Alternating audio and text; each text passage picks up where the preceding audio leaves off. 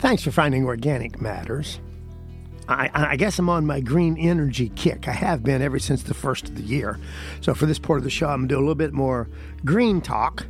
And yes, it does have a lot to do with your garden. I, I kind of phased into this over 20 years of time. But I got a lot more traveling in in the last few years and I'm more aware than ever of what's going on. Uh, everywhere I've been, there's been climate change that they're not used to having, whether it was Australia or Costa Rica or here in Texas, or out in the West Coast. I went through all those fires. It's changing, folks, and we need to, need to kind of get a grip on it. The global boom in wind and solar energy is just going to really get a lot bigger than it is now. From here in Texas to China, governments around the world have taken steps to increase renewable energy development dramatically as they seek to reduce emissions and, of course, protect against energy price spikes that have roiled the, the economy, the economics of the whole world in the last year. The International Energy Agency, here we go again, IEA, which advises governments on energy supplies, said in December increased its forecast for renewable energy installations by a full 30%. That was driven in large part by a spike in the prices of natural gas and coal. This is after Russia's invasion of Ukraine made a big difference. Here you go again, Well, you can't not not mix what's going on in the environment and politics. They're together.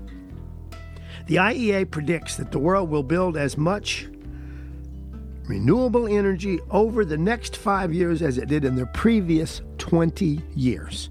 That's a lot. Renewables were already expanding quickly, but the global energy crisis has kicked them into an extraordinary new phase. The surge in projects is expected to reshape the world's power grids Renewables, which include hydroelectric dams, are expected to exceed coal plants as the world's largest power source in the next two years, and by 2025 for sure. In an October report, consulting company McKinsey forecasts that renewable energy led by wind and solar power is poised to become the backbone of the world's power supply. Period.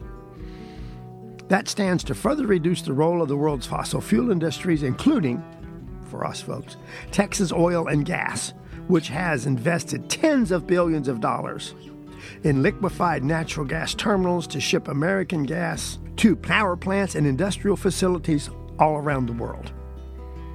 But it is coal that is likely to be hardest hit by the boom in renewables, which I might mention personally, I'm very glad of. Being actually from West Virginia, though I was raised in the South.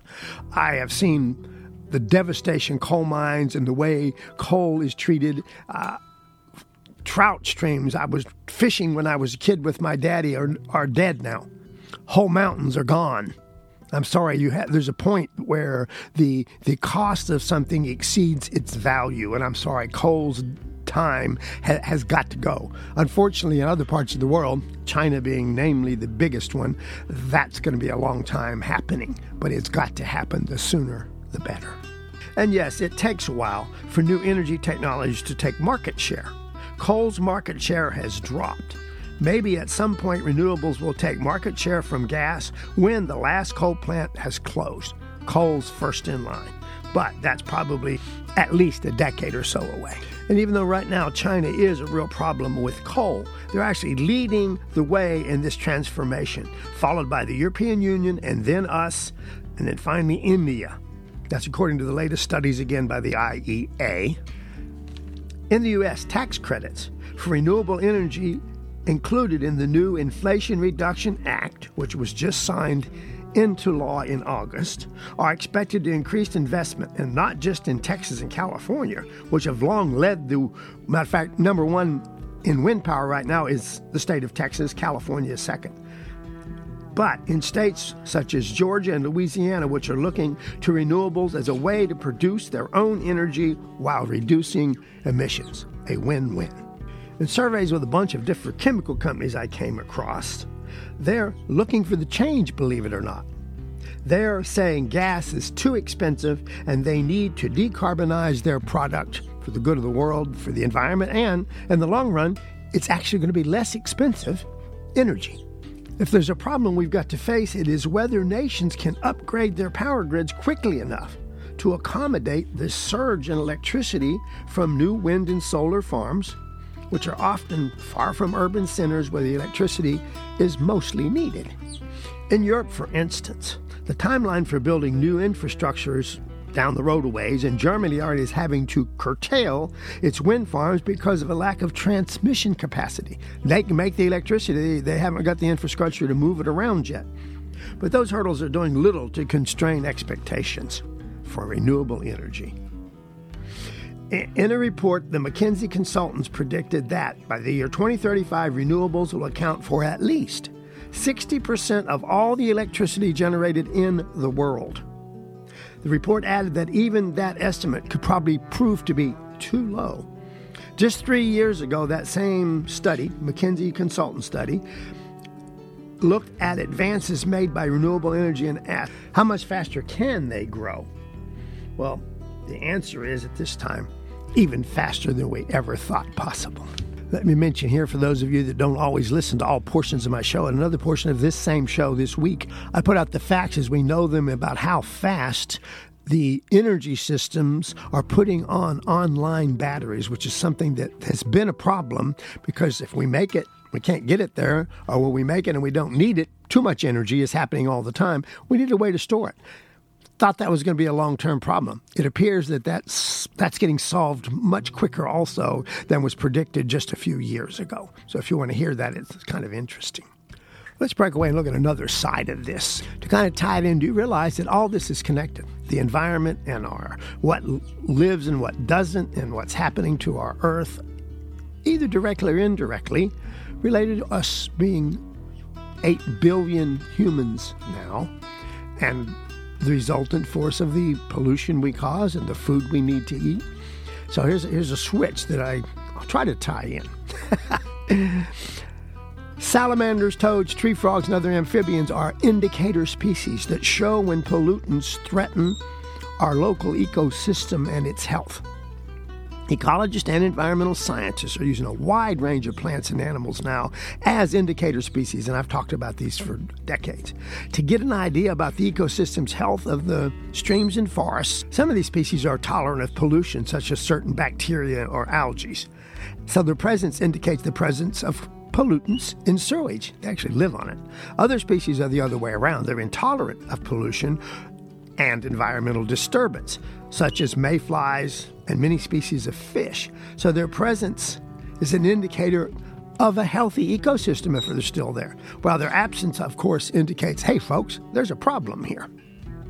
One group of organisms most sensitive, and we've known this again for two decades or so, to environmental change appears to be the amphibians, which includes, of course, frogs, toads, and salamanders.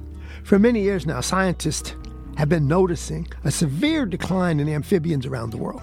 Many species have completely disappeared. I mean, total, gone extinct, folks. While others have become extremely rare or have started developing all kinds of deformities. If you want to go back and read that, it's kind of depressing.